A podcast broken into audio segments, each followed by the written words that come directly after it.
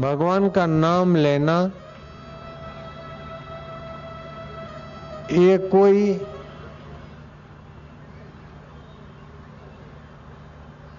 कर्म नहीं है। भगवान का नाम लेना, ये प्यारी पुकार है। जैसे बच्चा माँ माँ करता है। माँ वाला माँ कर देता है, मराठा होता है तो आई बोलता है। मुसलमान होता है तो अम्मा बोलता है। लेकिन अम्मा, माँ, आई, मदर और भी जो भी नाम होते सभी उस करुणा वरुणा से संपन्न अंतकरण से भरी माँ के ही नाम है। ऐसे राम, शिव, कृष्ण, गोविंद, गोपाल जो भी नाम लेते उस परमेश्वर के होते सर्वदेवो नमस्कारम के शवम प्रतिगच्छति। तो भगवान का नाम लेना मतलब एक प्रकार की भगवत पुकार है। दूसरी बात है कि भगवान के होने से दुख नहीं मिटते। ध्यान देना। भगवान तो प्राणी मात्र के अंदर है, सबके हृदय में है। भगवान का होना तो है, लेकिन भगवत प्रार्थना, भगवत पुकार, भगवत स्मृति, अच्युत स्मृति मोक्षाय सर्व विपदाम अच्युत की स्मृति सारे विपदाओं से रक्षा करती। भगवान सुहृद है और वो सृष्टि की परंपरा से सबका मंगल चाहते हैं। सुख देकर, दुख देकर, सुख देकर, भोग की असारता बताते और दुख देकर, संसार की असारता बताते और अपने सार के तरफ़ बुलाते हैं। ये तो प्रक्रिया है सबके लिए। लेकिन जो उसकी स्मृति करता है, जो उससे प्रीति करता है, दिन दुखियों की सेवा करता है और उसको हृदय पूर्वक चाहता है, उसी को वे जल्दी मिलते हैं। और भगवान मिलते तो हृदय में एक प्रेम रस पैदा होता है। प्रेम कोई मज़ाक की बात नहीं ये फिल्मी दुनिया वाला प्रेम क्या जाने बेचारे, उनको क्या पता प्रेम क्या होता है? वो तो काम विकार को प्रेम मान लेते हैं, लवर लवरिया, वो प्रेम नहीं वो तो सत्यानाश प्रोग्राम है। प्रेम तो ऐसा है कि जैसे गौरांग। समुद्र की लहरियों को देखते तो यमुने यमुने यमुने करके एक आकार हो जाते। जंगल को देखते तो बिंद्रावन की कुंज गली और कोई श्याम वर्ण को देखते तो कन्हैया कन्हैया करके प्रेम आनंद में उछलते। वहाँ विकार, चिंता, भय और परायापन नहीं रहता है। यहाँ तक कि वह प्रेम इतना उछलता है कि पशु पक्षियों को भी दीवाना कर देता है। निश्चिंतता से सामर्थ्य आता है। निर्भयता से सामर्थ्य का सदुपयोग होता है। और आत्मीयता से प्रेम की यात्रा शुरू होती है। सब में मेरा परमेश्वर है। मैं भगवान का हूँ। भगवान मेरे हैं। इससे प्रेम की शुरुआत होती है। प्रेम न खेतों उपजे, प्रेम न हाट बिकाए। राजा चहो, प्रजा चहो, शीश दिए ले जाए। अपना अहंकार होता है ना तो व्यक्ति बोलता है कि, पत्नी मेरा नहीं मानती, पति मेरा नहीं मानते, भैया मेरा नहीं मानता, बेटा मेरा नहीं मानता। अर्थात मेरा माने मेरे अनुकूल सब हो जाए। प्रेम सबको अनुकूल करने के झंझट में नहीं पड़ता। प्रेम तो सबको, जो जहाँ से है, उसी को तृप्त करने में लग जाता है।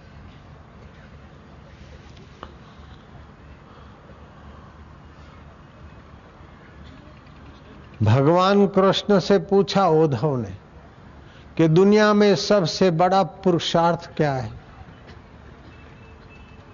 सबसे बड़ा विजय क्या है? किसी राजा पर विजय किया, किसी ने काम पर विजय किया, किसी ने, किसी पर विजय किया, किसी ने कुछ विजय किया। लेकिन आपकी नज़र में माधव, सबसे बड़ा विजय क्या है?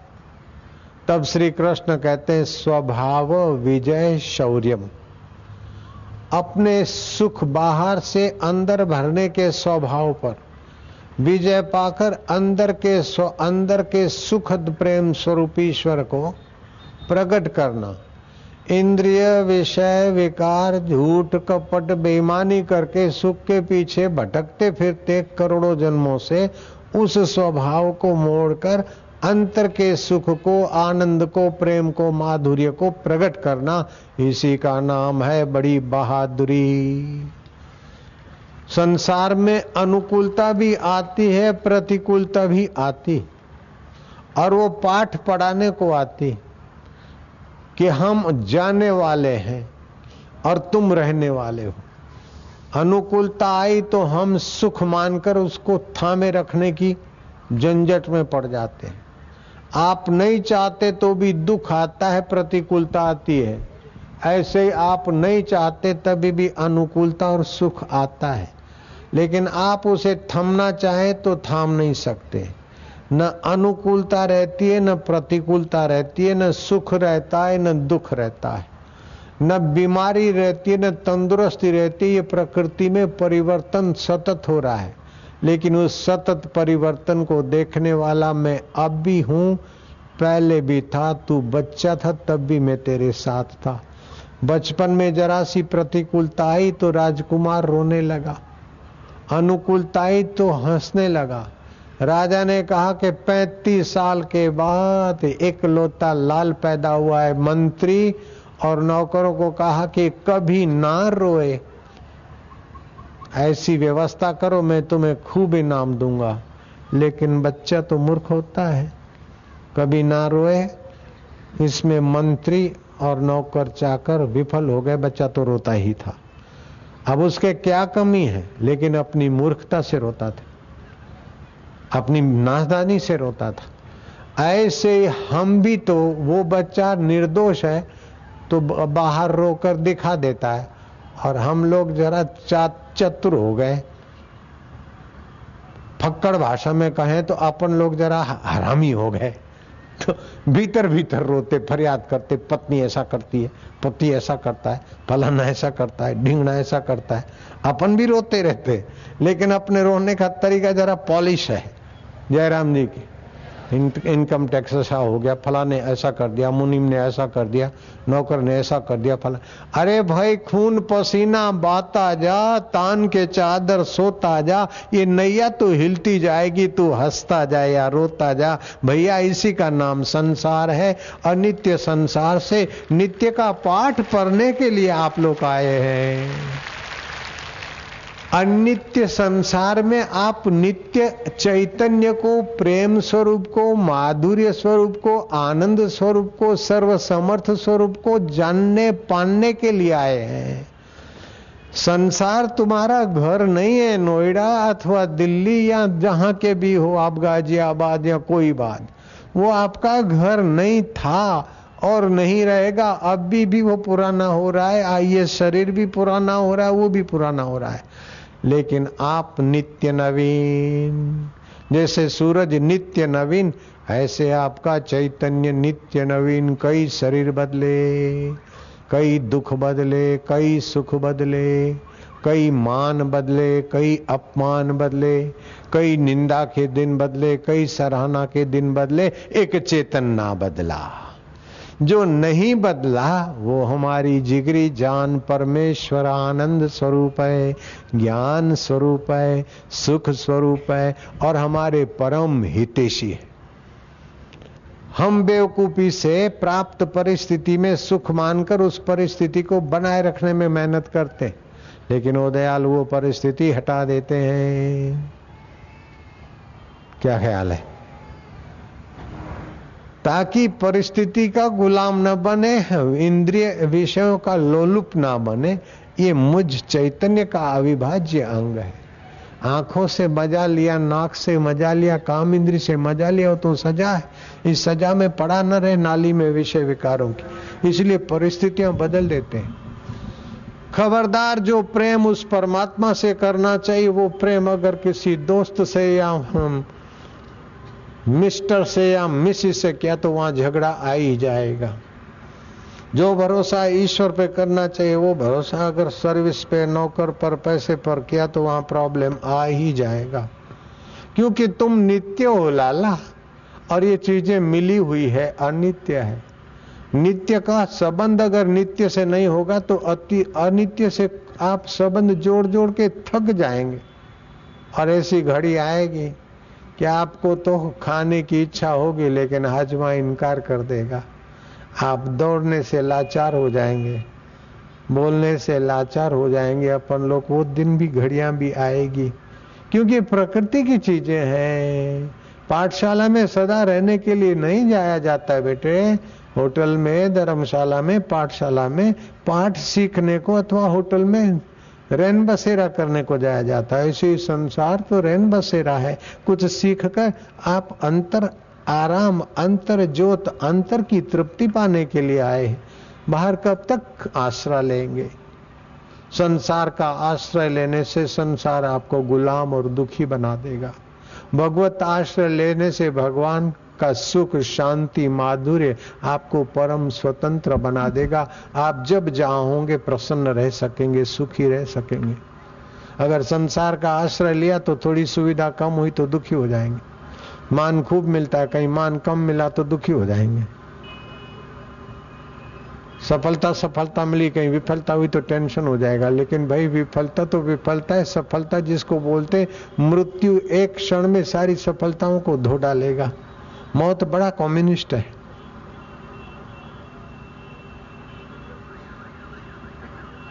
तो ये मरण, अनित्य शरीर, अनित्य संसार, अनित्य संबंध में आप नित्य जीवात्मा कहाँ टिकोगे भैया? आप तो नित्य के सनातन पुत्र हो, अमृत पुत्र हो, नित्य का संबंध नित्य से ही होगा। नित्य की विश्रांति नित्य से होगी। इसलिए नित्य स्वरूप जो परमेश्वर है, उसमें आप विश्रांति पाओ तो सामर्थ्य बढ़ेगा। और सामर्थ्य से आपकी योग्यताओं का सदुपयोग होगा। हम जब कमज़ोर होते तो हमारे ऊपर काम, क्रोध, लोभ, मोह, भय, चिंता, शोक, हावी हो जाते। अगर हम परमात्मा विश्रांति लें तो हमारे में बल आएगा, फिर ये विकार हमको बार बार दबोचेंगे नहीं। इष्ट मज़बूत होता है तो अनिष्ट नहीं होता है। जब इष्ट कमज़ोर होता है ना, पार्टी में जब गड़बड़ी होती है, नेता जब कमज़ोर पड़ता है, तब दूसरे हावी हो जाते हैं।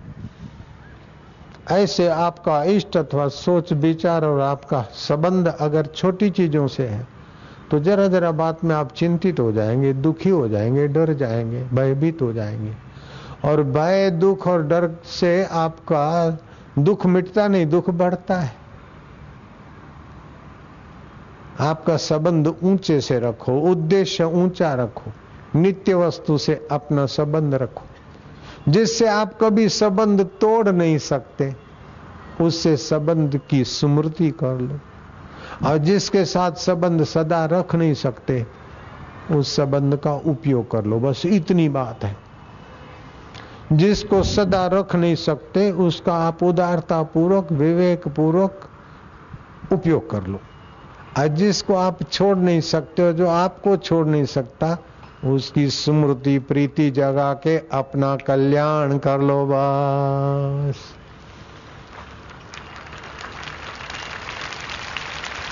मम दर्शन फल परम अनुपा। भगवान के दर्शन का फल क्या है? मम दर्शन फल परम अनुपा। जीव पावे निज सहज स्वरूपा। ये ईश्वर की अनुशासनीय शक्ति हमारा बहुत भला कर रही रोग, बीमारी या दुख आ जाए तो समझ लो भगवान अपनी अनुशासनीय शक्ति से हमारे को रोक रहे हैं पतन से। अनुकूलता और सुख सुविधा और यशमान में आदमी की आध्यात्मिक उन्नति, असली उन्नति इतनी तेज नहीं होती, जितनी विरोध, बाधा और प्रतिकूलता में होती। इसलिए प्रतिकूलता और विरोध बाधा आ जाए तो आप अपने को कोसिए मत। भगवान को कोसिए मत, भाग्य को कोसिए मत, उसका ठीक से फ़ायदा उठाइए। अनुकूलता आए तो अपने को विषय विकारों में डुबाइए मत, भोगी बनाइए मत। उसका सदुपयोग करके बहुजन हिताए सुखाए उसका उपयोग करें।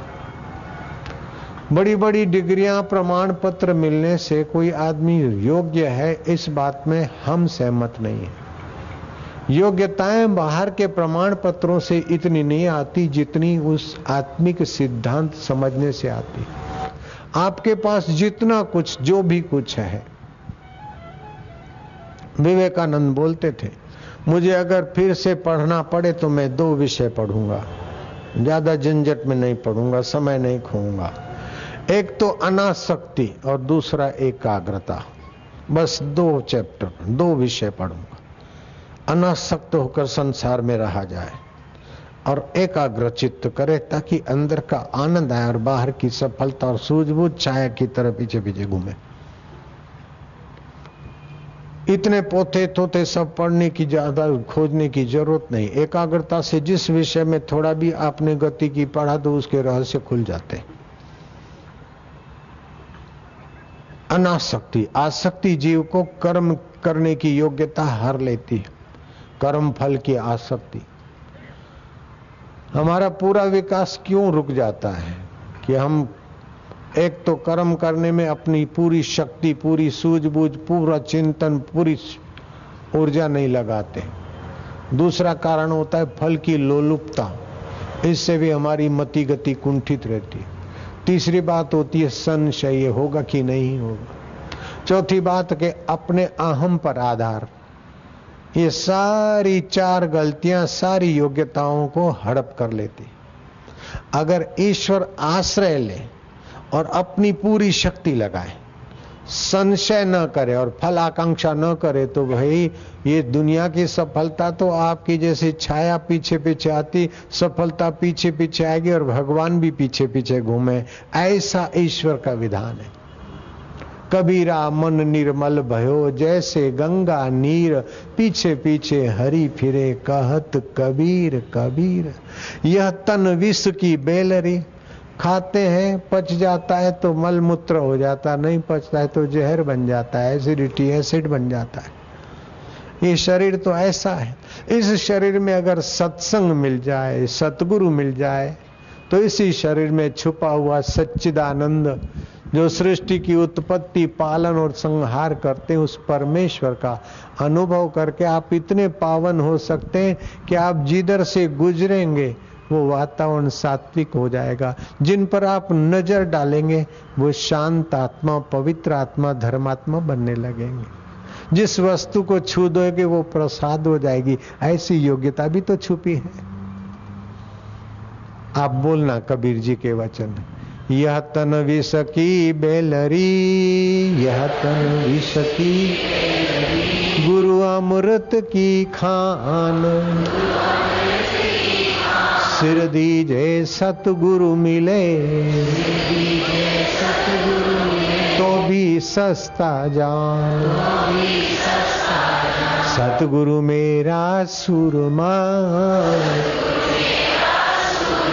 करे शब्द की चोट। मारे गोला प्रेम का। हर भरम की कोट। ये भरम हो गया है कि बढ़िया गाड़ी होगी, बढ़िया मकान होगा, बढ़िया पत्नी और पति होंगे, ठीक बच्चे होंगे, तब हम सुखी होंगे, ये भरम है। अच्छी नौकरी होगी और अच्छा आरामदायी मकान, बैठने की सुविधाएँ होगी और मन चाही वस्तु मिलेंगी, तब हम सुखी होंगे, ये भरम है। इस समय आपको मन चाहिए कोई वस्तु नहीं मिल सकती। न अच्छी गाड़ी है, न अच्छी कुर्सी है, न अच्छा बैठने की व्यवस्था है। इतने से मैदान में हज़ारों लाखों आदमियों को बैठना पड़ता है। आप पानी पीना चाहो तो अभी नहीं पी सकते। चाय पीना चाहो तो भी नहीं पी सकते। बात करना चाहो दस आदमी से तो नहीं कर सकते पाँच आदमी से। फिर भी आप इन असुविधाओं में भी आप अंदर से सुख का एहसास कर रहे हैं कि नहीं कर रहे हैं? अगर आप दुखी, परेशान होते तो बैठ नहीं सकते थे। आप बिना सामग्री के सुखी रह सकते हैं भैया। बिना बाह्य सुविधा के आप सुखी रह सकते हैं। ये भ्रम है कि इतना धन मिलेगा तब सुखी रहेंगे, ऐसी सत्ता मिलेगी तब सुखी रहेंगे, ऐसी पोजीशन बनेगी तब सुखी रहेंगे। ये आपने अपने ऊपर एक मुसीबत का चदरिया ओढ़ ली। ये हैं, तभी भी आप सुखी रह सकते हैं और इनके बिना भी आप सुखी रह सकते हैं। और ये नहीं होगी तो हम दुखी हो जाएँगे, ये भरम है। और ये है, तब हम सुखी हैं, ये भी भरम है। सुख तो तुम्हारे चैतन्य आत्मा का स्वभाव है। गहरी नींद में क्या मिलता है? यहाँ तक कि आप शरीर को भी भूल जाते हैं। सुविधाओं को तो भूल जाते, शरीर को भी भूल जाते मन और इंद्रियों को भी छोड़ देते हैं। और गहरी नींद में सुख मिलता है। सब कुछ छोड़ने से जो सुख मिलता है, उस सुख को अगर छोड़ दें तो ये संसार का सुख भी आप नहीं ले सकते। चैलेंज है।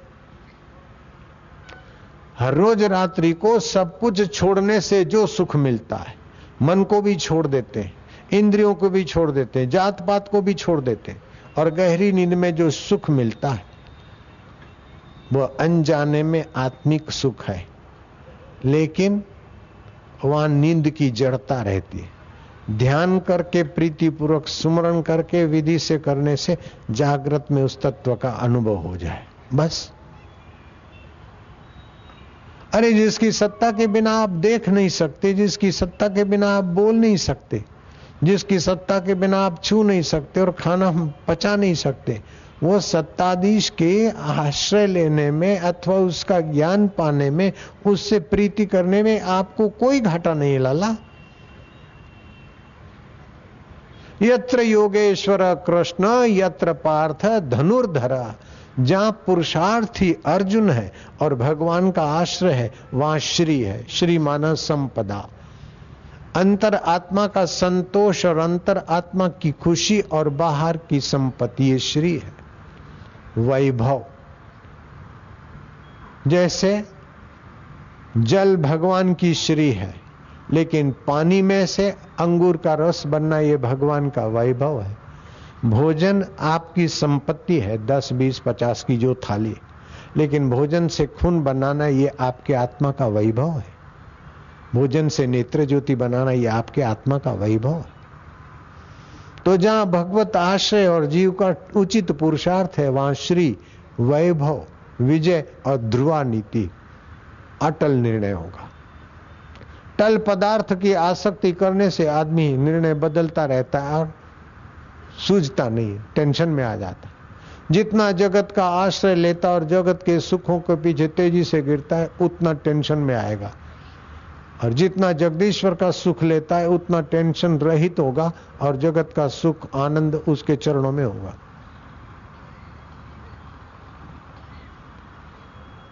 रुपए पैसों से, सत्ता से या और किसी साधन से वो निश्चिंत जीवन नहीं मिल सकता जो सत्संग से मिलता है। तुम्हारे पास रुपए, पैसे और सुविधा साधन क्या है जो अर्जुन के पास था? अर्जुन के पास ऐसा बल था कि स्व शरीर स्वर्ग जाके आया। तुम्हारे, हमारे को तो कौन मानता है? उर्वंशी जैसी अप्सरा दीवानी हो गई अर्जुन का प्रभाव देखकर। और अर्जुन के साथ विवाह करने के लिए अर्जुन को विनंती की, अर्जुन ने ठुकरा दिया। आखिर एक रात मेरे साथ गुजारो, अर्जुन ने ठोकर मार दी। मैं इतनी सुंदर, तारों में जैसे चाँद, ऐसे अप्सराओं में मैं महान अर्जुन ने ना कह दिया। ऐसे अर्जुन की इतनी योग्यता और भगवान कृष्ण जिनके रथ चलाते, फिर भी सत्संग के बिना अर्जुन का दुख नहीं मिटा था। क्या बात है। सत्संग से जो समझ आती है, वो रुपए पैसों से अथवा किसी साथी से या किसी और परिस्थिति से वो समझ नहीं मिलती जो सत्संग से मिलती है। इसीलिए कहते सौ काम छोड़कर भोजन कर लो, हज़ार काम छोड़कर स्नान कर लो, लाख काम छोड़कर दान, पुण्य, धर्म कार्य कर लो और करोड़ों काम छोड़कर हरि का ज्ञान और हरि का ध्यान धर लो। इसी में आपका परम मंगल है। शतम व्याय भोक्तव्यम, सहस्त्रम स्नानम आचरेत लक्ष्यम व्याय दातव्यम कोटि त्यक्वा हरि भजेत। तो इतनी बढ़िया बुद्धि और इतनी अनुकूलता मिली और फिर सत्संग में आने को मिला तो समझ लेना ईश्वर की इतनी सारी कृपा है। पानी 80 डिग्री 60 डिग्री पे गर्म हुआ है। अगर सातत्य रहे तो 100 डिग्री पर उखलने लग जाएगा। ऐसे ही जीवात्मा जब इतनी योग्यता पर आया है तो लापरवाही छोड़ दे और थोड़ा लग जाए तो मुक्त आत्मा हो जाए।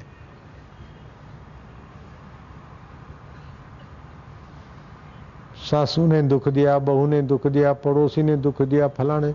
उसने प्रतिकूल परिस्थितियाँ पैदा की। लेकिन दुखी होना न होना, ये अपनी बेवकूफ़ी पर है। किसी ने मेरे से अन्याय किया, और मैं अन्याय हूँ ये कोई ज़रूरी नहीं है। अन्याय से मैं बचूं।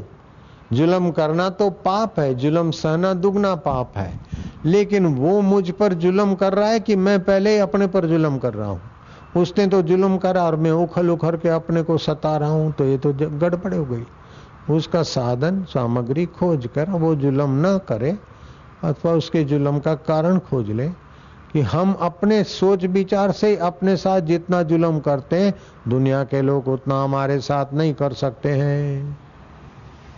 हम अपना हानि जितनी करते हैं ना समझी से उतनी दुनिया के लोग हमारे हानि नहीं करते।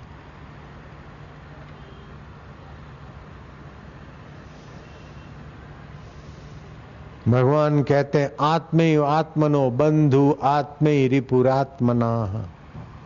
अपने आप का मनुष्य बंधु है और अपने आप का वो शत्रु है। अगर वो आत्मिक सुख, आत्मिक ज्ञान, आत्मिक नज़रिया रखता है तो अपने आप का मित्र है। अगर संसार से मज़ा ले लेकर कैसा भी करूँ, चोरी, जारी, बेईमानी, दगा फटकार चीज़ वस्तु संग्रह करके देश परदेश में बैंक बैलेंस बनाकर सुखी रहने चाहता है तो अंत में उनका चिंतन करते करते मरेगा, प्रेतों के भटकेगा, अपने आप का दुश्मन हो गया कि नहीं? हम स्विट्जरलैंड गए थे तो मेरे को किसी ने बताया कि फलाने देश के, किसी देश के, गरीब देश के नेता का मकान है। फाइव मिलियन डॉलर आज के ज़माने में लगभग चौबीस करोड़। तो मैंने सोचा कि इतना महँगा मकान वो हवा खाने के लिए लिया है तो रोटी खाने के लिए कितने का होगा? अब वो हवा खा सकेगा, रोटी खा सकेगा कि फिर इधर आके प्रेत होके भटकेगा? पड़ा रहेगा माल खजाना, छोड़ त्रियासुत जाना है, कर सत्संग अभी से प्यारे, नहीं तो फिर पछताना है। खिला पिला के देह बढ़ाई, वो भी अग्नि में जलाना है। शरीर अग्नि में जल जाए, उसके पहले हमारी नासमझी ज्ञान अग्नि में जलाने वाला सत्संग हमें हजम हो जाए तो कितनी अच्छी बात है। कुटुंबी हमें शमशान में ले जाए, उसके पहले हम अंतर्यामी राम में पहुँच जाए तो कितनी बढ़िया बात। हम चाहेंगे फिर भी चल नहीं पाएँगे, वो दिन आएँगे। हम चाहेंगे दौड़ना दौड़ नहीं पाएँगे, ऐसे दिन आएँगे। उसके पहले अपना काम बना ले, लाला, लालिया, देविया। ये शरीर छोड़ने के लिए मिला है। आप मरने पर अगर आप आप, अगर ये जिसको मैं मानते हो, आप ये थे नहीं, है नहीं, रह नहीं सकते। अगर आप ये हैं तो मरने के बाद इसको साथ में क्यों नहीं ले जाते? नहीं ले जाएँगे। शरीर एक साधन मिला है, जैसे कमरा मिला है रहने को, ऐसे शरीर रहने को मिला है। आप इससे न्यारे थे, हैं और रहेंगे। हर रोज इससे न्यारे होने की वेला आती, तभी नींद आती। और नींद में जो आत्मिक नजीकता मिलती और सुख मिलता है तो दूसरे दिन ये पिट्ठू चल पाता है। गहरी नींद में आप धन का आश्रय लेकर गहरी नींद में नहीं जा सकते। संसारी किसी भी इंद्रिय सुख का, मज़े का, भोग का आश्रय लेकर गहरी नींद में नहीं जा सकते। और गहरी नींद में रोज जाए बिना आप दूसरे दिन संसार में भी ठीक से काम नहीं कर सकते। तो संसारी सब कुछ छोड़े बिना आप संसार में जी नहीं सकते। सही बात यह है। लेकिन उल्टा ज्ञान है कि संसारी चीज़ों बिना हम कैसे जिएँगे? अरे तुम्हारे बिना इन चीज़ों की क्या कीमत है? तुम चीज़ों के लिए नहीं हो, चीज़ें तुम्हारे लिए है। तुम शरीर के लिए नहीं, शरीर तुम्हारे लिए है। तुम गाड़ी मोटर बंगले के लिए नहीं, बंगला, गाड़ी, मोटर तुम्हारे लिए है। तुम शाश्वत हो और ये बदलने वाले हैं। बदलने वाले का उपभोग मत करो, उपयोग कर लो, अपनी यात्रा कर लो। ऐहिक उन्नति, संसारी उन्नति पर की होती है। और आध्यात्मिक उन्नति स्व की होती है। शरीर पर है और आत्मा स्व है। शरीर आप रखना चाहें, सदा जवान तो रहता नहीं। बाल सदा काले रखना चाहे तो रहते नहीं। और बुढ़ापे को थामना चाहे तो थमता नहीं। मौत को हटाना चाहे तो हटती नहीं। ये पर है और आत्मा स्वयं है। तो स्व की उन्नति शाश्वत है। और पर की उन्नति परेशानी दे के फिर उन्नति के चीज़ें छूट जाती है। स्व की उन्नति में प्रेम होता है और पर की उन्नति में स्वार्थ होता है।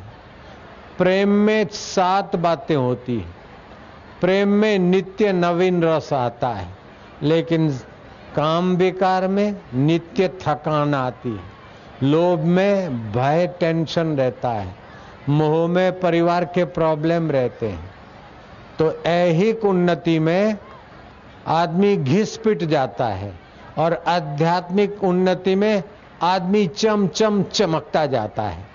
और मनुष्य की योग्यताएँ इतनी सारी है कि वो जितना भी उन्नत होना चाहे, और भी गुंजाइशें हैं, और भी गुंजाइशें हैं।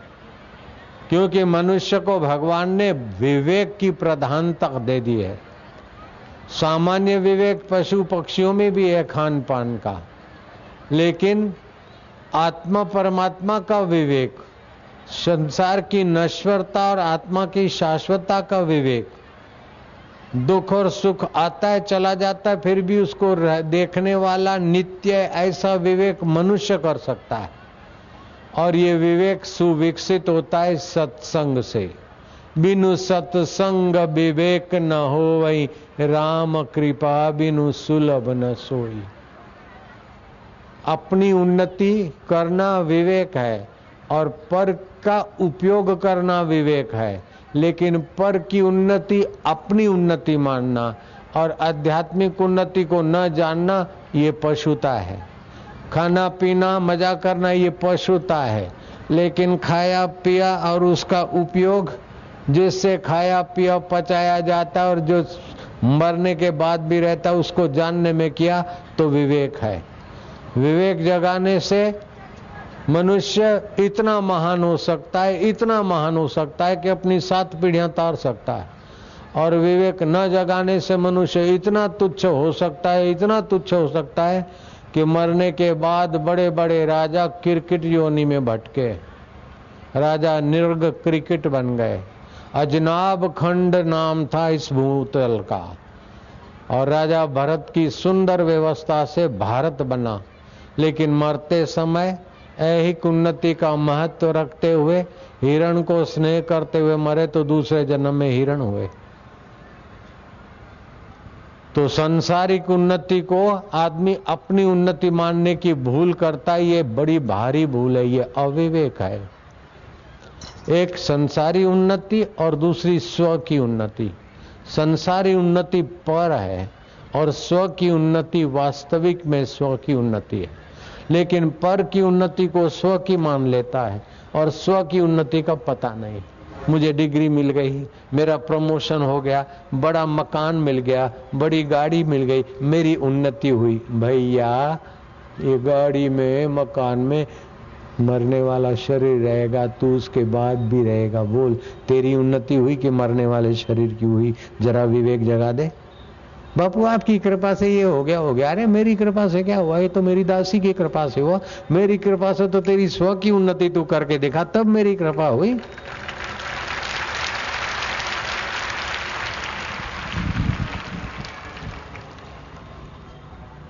तो आज का विषय है दो प्रकार की उन्नति।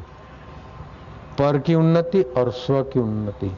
संसार की उन संसारी चीज़ वस्तुओं की उन्नति, पर की उन्नति। है और आध्यात्मिक उन्नति, स्व की उन्नति।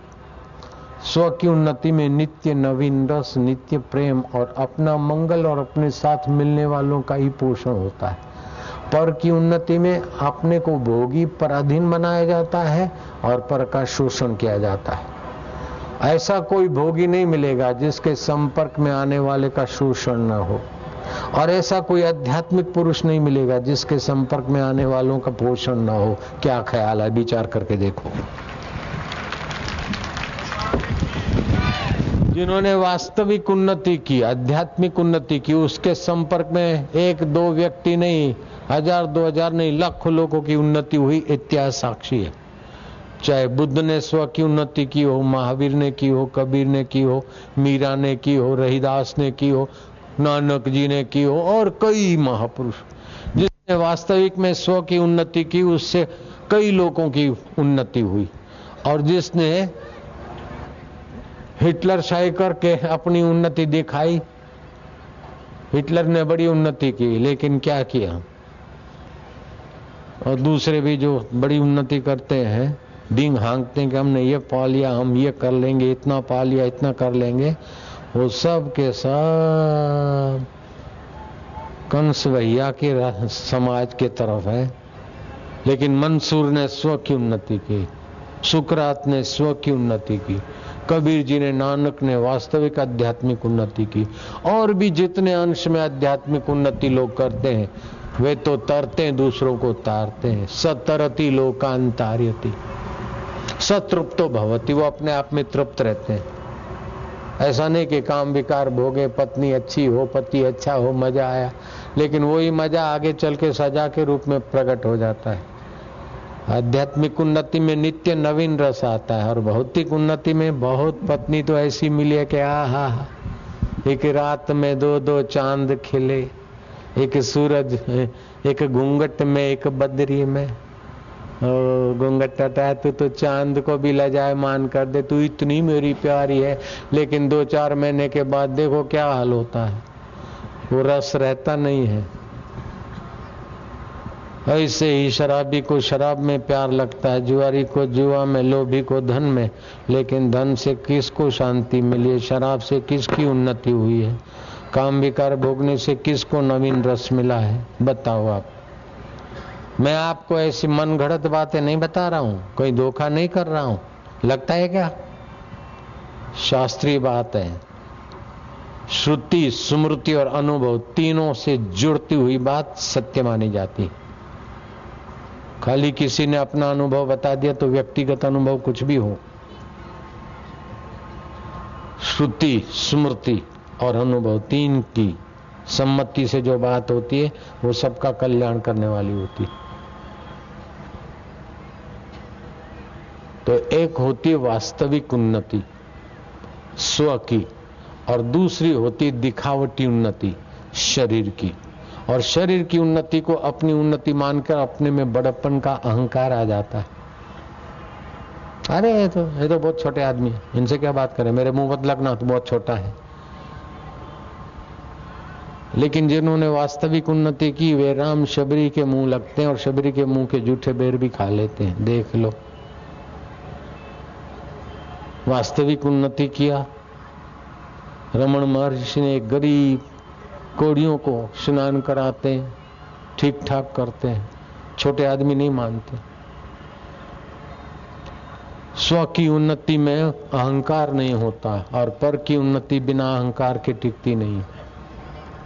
और अहंकार कितना सुखदाई है, कितना दुखदाई आप समझो। धन का अहंकार करते, धन तिजोरी में बैंक में है, लेकिन उस अहंकार में मैं में घुसा है कि मेरे इतने मिलियन, इतने बिलियन इतने ट्रिलियन है। और अंत में वो बिलियन ट्रिलियन वाले 25 साल के बाद कितनी बुरी दशा से मरे हैं, मैंने ऐतिहासिक अमेरिका की वो रिपोर्ट के अनुसार आपको कई बार सुना दिया है। धन जो बन का करे गुमान, सो मूर्ख मंद अज्ञान। सच पूछो तो अभिमान उसी का होता है।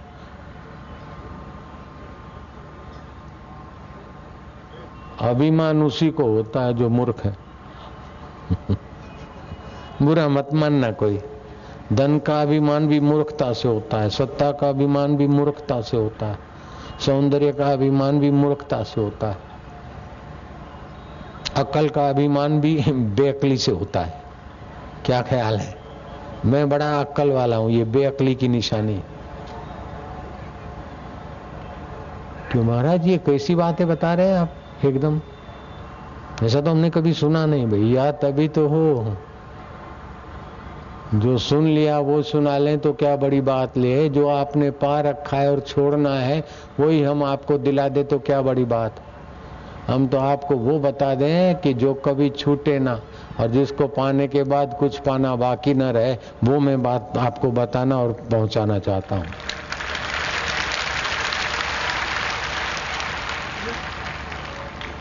यन लब्धवान चा पौरम लाभम मंडिते न अधिकम ततः। जिसको उपलब्ध करके उससे बड़ा कोई लाभ नहीं है। और जिसमें स्थित होने के बाद बड़े भारी दुख भी आपके आगे कोई माना नहीं रखेंगे। यन लब्धवा न चापरम लाभम मन्यते न अधिकम ततः। यस्मिन स्थितो न दुखे न गुरुण आप ही विचार लेते आपके हमारे पास है क्या? अर्जुन के पास तो इतना स्वास्थ्य बल था, इतना मनोबल बुद्धि बल इतना कुछ व्यक्तित्व का प्रभाव था और रिद्धियाँ सिद्धियाँ थी स शरीर स्वर्ग गए। मैदानों ने कहा कि अर्जुन, मैं तुम्हें मदद कर सकता हूँ। थोड़ा इंतज़ार करो, मैं ऐसा एक रॉकेट बनाता हूँ। रॉकेट शब्द मैंने मिलाया, यान बनाता हूँ कि तुम स्वर्ग में जाकर दिव्यास्त्र ला सकोगे। बोले, तुम्हारा यंत्र से यान कब बनेगा? और वो तो रजोगुण में प्रवृत्ति होगी बाहर के साधनों का। मैं अपनी मांत्रिक शक्ति से जाऊँगा। यंत्र से अभी तक कोई ऐसा रॉकेट बना नहीं कि स्वर्ग जाकर वापस में लौट के आए। लेकिन अर्जुन ने मंत्र शक्ति से स्वर्ग की यात्रा की और स्वर्ग की अप्सरा अर्जुन का प्रभाव रूप लावण्य देखकर फिदा हो गई। और उर्वंशी ने कहा कि तुम्हारे साथ मैं विवाह करना चाहती हूँ।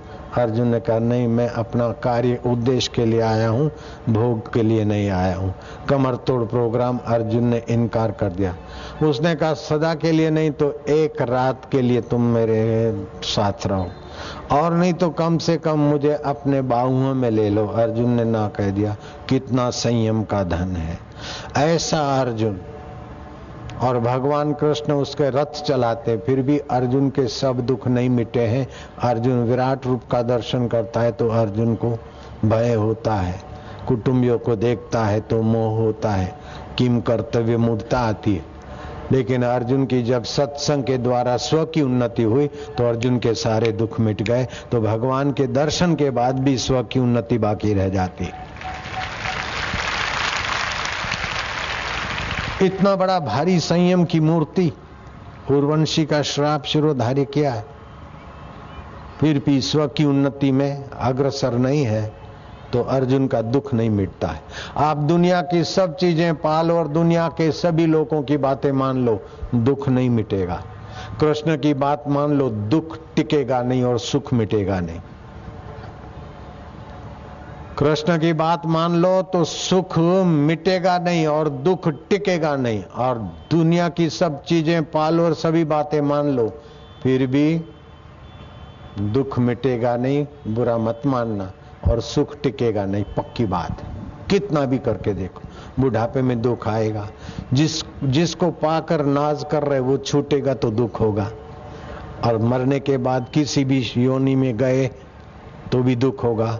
गर्भ मिला, न मिला और नाली में, गटर में, बाथरूम में बहे तो दुख होगा ना? कभी न छूटे पिंड दुखों से जिसे ब्रह्म का ज्ञान नहीं। ब्रह्म का ज्ञान माना स्व की उन्नति है। और दुनिया का ज्ञान और भोग पर की उन्नति है। शरीर पर है और आत्मा स्व है।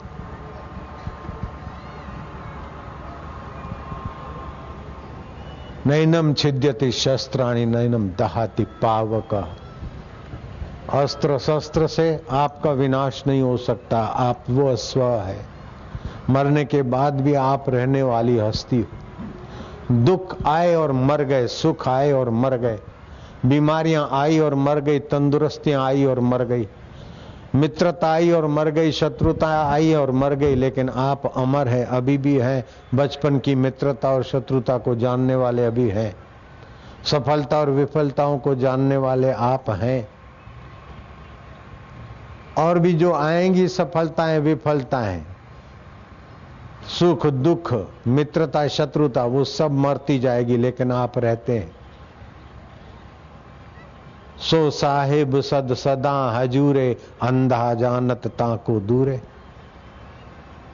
बेवकूफ़ी से पर को स्व मानते और स्व को समझते कि कहीं आकाश में होगा।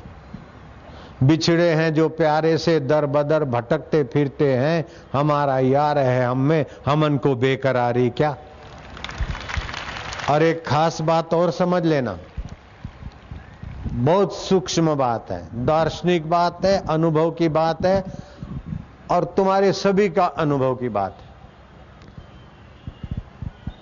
आप जो भी सुख लेते हैं, संसारी, वो इंद्रिय और मन के मेल से ही मिलता है। चाहे आँख का, नाक का सेक्सी इंद्रिय का, कान का जीव का ये पाँच विकारों का जो भी सुख मिलता है, इसमें छठा मन होता है। ठीक बात है कि नहीं? जो भी आपको हैप्पीनेस मिलता है या सुख मिलता है, पाँच इंद्रियाँ और छठा मन। मन इंद्रियों से जो भी सुख मिलता है, वो भोक्ता की शक्ति का हरास ही करता है और थकाता है। लेकिन रात को गहरी नींद में पाँचों इंद्रियाँ भी मन में लीन हो जाती और मन बुद्धि में लीन हो जाती। बुद्धि जीवात्मा में लीन हो जाती और जीवात्मा परमात्मा में लीन हो जाता है। वहाँ इंद्रिय और मन के बिना जो सुख मिलता है, वो सभी इंद्रिय और मन को और आपको पोषित करता है और आप सुबह फ्रेश होके उठते हैं। ये भ्रम है कि बिना संसारी सुख के हम जी नहीं सकते। अरे, सुख का त्याग के बिना आप दूसरे दिन जीने के काबिल नहीं रहते, बिल्कुल पक्की बात है। कौन से भ्रम में जी रहे हो? इसके बिना नहीं जिया जाएगा। जैसे शराबी होता ना कि शराब के बिना नहीं जिया जाता, भंगेड़ी बोलता है, भाँग के बिना नहीं जी सकता हूँ, ज्वारी बोलता है, सट्टे के बिना नहीं जी सकता हूँ, मसाले वाला पान, मसाले वाला पान, मसाले के बिना जी नहीं सकता। ये भ्रम है। इन सभी के बिना जी सकते। ऐसे इंद्रिय और मन के बिना भी आप रहते हैं, जी सकते हैं और परम उन्नत हो सकते हैं। होते ही हैं। जब आप इंद्रियों को भी भूल जाते, मन को भी भूल जाते, ऐसी कुछ सत्संग के द्वारा समझ आती शांत होते तो मन और इंद्रियों में ऐसी सूझबूझ होती है आइंस्टाइन कहाँ से लाया योग्यताएँ? रिसर्च करता हूँ कि रिसर्च कहाँ से आती? मैं फलाना साइंटिस्ट हूँ और फलानी जगह बैठा हूँ और रिसर्च कर रहा हूँ, ये भूल जाता है। आइंस्टाइन को पता नहीं रहता था कि मैंने खाना खाया कि नहीं खाया, पानी पिया कि नहीं पिया। आइंस्टीन के टेबल पर रसोई रहती थी और टिफ़िन छोड़ के वो चला गया। दोस्त आया, आइंस्टीन खोज में लगा। दोस्त ने देखा कि इससे तो मशगूल है। दोस्त ने उठा के रोटी खा ली। आइंस्टीन घंटे, दो घंटे, तीन घंटे के बाद मित्र से पूछा, क्या खाना वाना मैंने खा लिया? मित्र हंसा के हाँ खा लिया। तो बोले, थोड़ा पानी पी लूँगा। मित्र ने कहा, खाना तो इधर आया। पानी तुम पी लो। तो अनजाने में वो योग को उपलब्ध हुए, बड़ा परिश्रम पड़ा, लेकिन वो योग गया ऐहिक रिसर्च में, ऐहिक उन्नति में, संसारी उन्नति में। और महात्मा और बुद्ध का कबीर का योग जाता है स्व की खोज में, बस। जिन खोजा तिन पाया गहरे पानी, पैठ, मैं भोरी डूबन डरी रही किनारे बैठ। क्रोध आए, काम आए, चिंता आए, आप उसके साथ जुड़ो मत, जरा खोजो, रुको। वो लोग सचमुच में सद्भागी हैं कि जिनको किसी न किसी संत महात्मा के साथ संबंध है। और वे सचमुच में अनाथ है कि किसी संत महात्मा ईश्वर के साथ जोड़ने वाले महापुरुष के संपर्क में नहीं है, वे अनाथ है। मृत्यु का झटका कब उन्हें अनाथ कर दे और कब किसी गर्भ कि नालियों से पसार कर दे, कोई पता नहीं। वो पढ़ाई लिखाई किस काम की? वो रुपया, पैसा और चतुराई किस काम की? आप अभी कितना सुखदाई जीते हैं, उसमें फंसना मूडता है। लेकिन इसके बाद क्या परिणाम? पशु होता है ना, वर्तमान में उछालता अपने को। और बुद्धिमान होता है, परिणाम का ख्याल करता है। शरीर, हाथ, पैर, ये अनित्य तत्व प्रकृति के हैं और आत्मा नित्य है। ये आत्मा को पता है कि कल अगर आए थे और आज नहीं आए हैं तो फिर हम हाथ ऊपर कैसे, जो नहीं आए तो हाथ ऊपर कैसे करेंगे? ये समझ कहाँ से आती? जहाँ से समझ आती, वही तो तुम्हारा बापू का बाप है, रब, आत्मदेव है। कोई दूर है क्या? सो साहिब सद सदा हजूरे, अंधा जानत ताको दूरे। और मनुष्य जाति ने अपने साथ बड़े में बड़ा जुलम किया तो ये किया कि जो नित्य तत्व और वास्तविक उन्नति है, उसको समझता कि हमारे लिए कठिन है। और जो अनित्य और छोड़ के जाना है, वो समझता है हमारे लिए सरल है। वास्तव में वास्तविक उन्नति ही सरल है, ये तो कठिन है और हाथ में कुछ भी नहीं आता।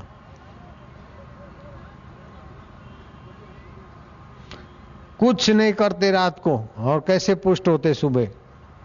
उसमें गहरी नींद में तमस होता है। और थोड़ी साधना की पद्धति समझकर कुछ न करने में चुप होते जाओ तो अपने आप में पुष्टि होती है।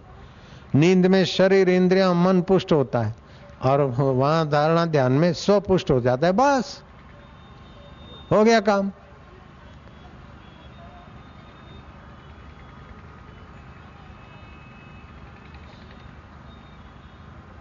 ग्रेजुएट होने में तो कई वर्ष लगते, लेकिन आत्मा परमात्मा प्राप्ति में कई वर्ष लगने का कोई ज़रूरी नहीं है। एक वर्ष में भी साक्षात्कार हो सकता है। सामवेद की संन्यास उपनिषद में लिखा है कि बारह हज़ार मंत्र जप करे और नीच कर्मों का त्याग कर देते, एक वर्ष के अंदर परमात्मा प्राप्ति हो जाए। एक वर्ष में कोई ग्रेजुएट हो सकता है क्या? और ग्रेजुएट होने के बाद भी, गुलामी करने के बाद भी क्या पूरा सुखी हो सकता है क्या? और यहाँ परमात्मा प्राप्ति हो गया तो पूरा प्रभु आराध्य पूरा जा का नाम नानक पूरा पाइए पूरे के गुणगान। उस पूरे तत्व को पाओ संसार पूर्ण नहीं है। संसार मिलेगा तो थोड़ा हिस्सा नोएडा भी कि, किसी को पूरा नहीं मिलेगा। दिल्ली की बात दूर रही। नोएडा का भी पूरी प्राप्ति पूरा नोएडा एक व्यक्ति को नहीं मिल सकता। मिलेगा क्या?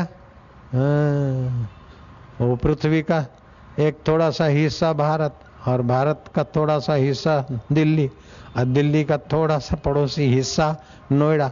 लेकिन वो नोएडा भी आपको पूरा नहीं मिल सकता। है और परमात्मा मिलेंगे तो पूरे ही मिलेंगे, अधूरे नहीं मिलते। और कोई भी चीज़ मिलती है, संसार की तो छूट जाती है और परमात्मा मिलता है तो कभी नहीं छूटता। परमात्मा के लिए तड़पते तड़पते मर गए तो नरकों में जाओगे और भगवान के लिए केवल तड़प ही बढ़ गई तो हो, भगवत लोक की प्राप्ति होती। बोलो?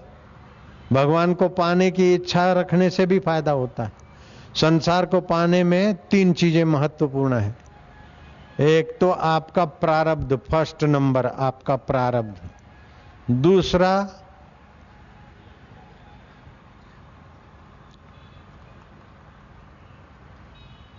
आपका उद्योग,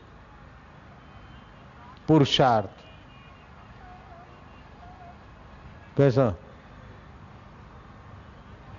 पुरुषार्थ कितना भी करे और प्रारब्ध सहयोग नहीं देता है तो आप वो संसारी पदार्थों में बहुत ऊँचे नहीं उठ सकते। संसारी चीज़ पाने में प्रारब्ध मुख्य है। पुरुषार्थ दूसरे नंबर पे।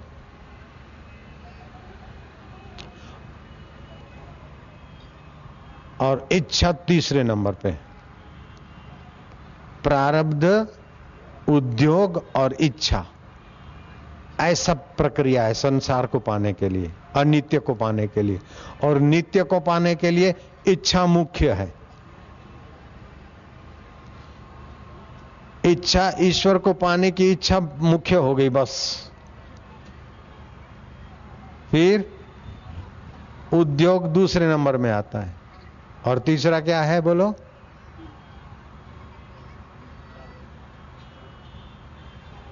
प्रारब्ध तो यहाँ तीसरा क्या चौथा पांचवा नंबर कर दो। प्रारब्ध की यहाँ कोई वैल्यू ही नहीं है। ईश्वर प्राप्ति के लिए प्रारब्ध की कोई कीमत ही नहीं है। बिगड़ी जन्म अनेक की सुधरे, अब और आजू। तुलसी होई राम को राम, भजी तजी कुसमाजू बस। कुविकारों से सुखी होने की बेवकूफ़ी को छोड़ा और ईश्वर प्राप्ति की इच्छा बना लिया, भगवान सहयोग करेंगे। आप मकान, दुकान, गहने की इच्छा करो तो गहने कम वक्त नहीं करेंगे कि मैं मिलूं आपको। लेकिन ईश्वर को पाने की इच्छा करोगे तो ईश्वर अंदर से मदद करेंगे, बाहर से संत के द्वारा, कुटुंबियों के द्वारा वातावरण ऐसा पैदा करेंगे। जहाँ तुम्हारी ममता मोह होगी, वहाँ झगड़ा करा देंगे और जहाँ तुम्हारी उन्नति होगी, वहाँ प्रीति करा देंगे। ये ईश्वर की पद पद पे कृपा का अनुभव हमने भी किया और हमारे लाखों लोगों ने भी किया। गाड़ी, मोटर, संसार की इच्छा करो तो वो चीज़ें आपको मदद नहीं करती है। लेकिन ईश्वर पाने की इच्छा करो तो ईश्वर आपको मदद करते God helps those who helps them आप अपने आप को मदद करो। शरीर के लिए तो ठीक है, शरीर को स्वस्थ रखो, कुटुंब का पालन पोषण करो, लेकिन अनित्य वस्तुओं को और शरीर को अपनी प्रगति मानने की भूल आज मिटा दो। भूल को आप बढ़ाओ तो आपके हाथ की बात है, घटाओ तो आपके हाथ की बात है। और मिटाने का संकल्प करो तो आए है, मैं अभी से एडवांस में आपको प्रणाम करता हूँ। भूल मिटाने का आपने ठान लिया तो देर सवेर आपके हृदय में परमात्मा प्रकट होने वाला है। मैं अभी से उसका स्वागत करता हूँ, अभी से हाथ जोड़ देता हूँ। आप केवल इरादा करो। और आप इरादा करो और उसमें इरादे में बस सफल होना ही है। क्योंकि नश्वर के इरादे में तो प्रारब्ध चाहिए। परिस्थितियाँ चाहिए। इसमें प्रारब्ध और परिस्थिति की ऐसी तैसी पुरुषार्थ की भी ऐसी तैसी केवल तड़फ चाहिए, बस हो गया काम। और तड़फ नहीं है तो क्या करें?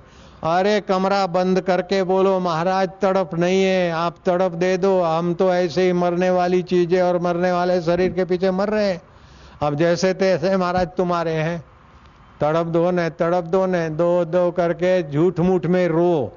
वो मान लेंगे झूठ मूठ में भी बच्चा मेरे लिए रो रहा है। आज नहीं तो कल कल नहीं तो परसों पाँच, पंद्रह दिन में ऐसी कृपा कर देगा कि तुम्हारे, हमारी दस जन्म की यात्रा भी उसकी कृपा के आगे कोई माना नहीं रखती। बिल्कुल पक्की बात बोलता हूँ। ये तो आप कर सकते हैं। कमरा बंद करके पाँच मिनट आप नाचो, कूदो, हंसो रो पाँच, सात मिनट। फिर दिन को देखो आपका काम, धंधे, व्यवहार में कितनी स्फूर्ति रहती है, कितनी सूझबूझ रहती है। अगर फ़ायदा ना हो तो मनी बैक गारंटी मनी तो लेता नहीं टाइम बैक गारंटी पाँच सात मिनट केवल सुबह करो, उसके लिए तड़प, सच्ची तड़प होगी तब होगी। झूठ मूठ में चालू कर दो ना। और दिल्ली और आसपास के लोग तो झूठ मूठ बोलने में, व्यवहार करने में तो बहुत कुशल है भाई।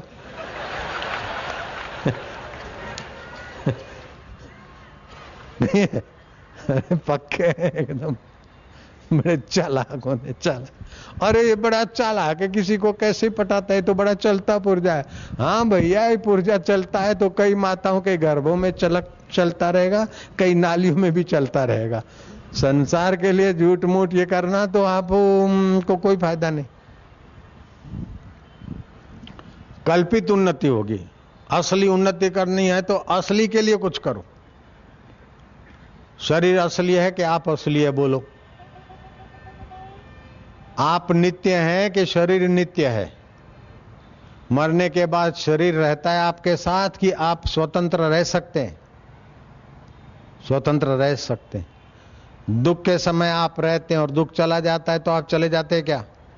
सुख के समय आप रहते हैं। सुख गया तो आप गए क्या? बीमारी के समय आप रहते बीमारी गई तो आप जाते क्या? तो ये निगुड़े भागने वाले हैं। और तुम रहने वाले हो। और तुम रहने वाले उसी का नाम आत्मा है। और यही भगवान का सनातन पुत्र है। कोई दूर नहीं है, कोई हुआ नहीं है भगवान। को पाना कोई कठिन है। अरे भाई, स्कूल में गए थे ना तो पहले दिन कक्खा कक्खा भी बड़ा कठिन लग रहा था। ऐसे ही जो नए नए हैं, उन बंदों को ये रास्ता कठिन लगता है। वास्तव में कठिनता है ही नहीं।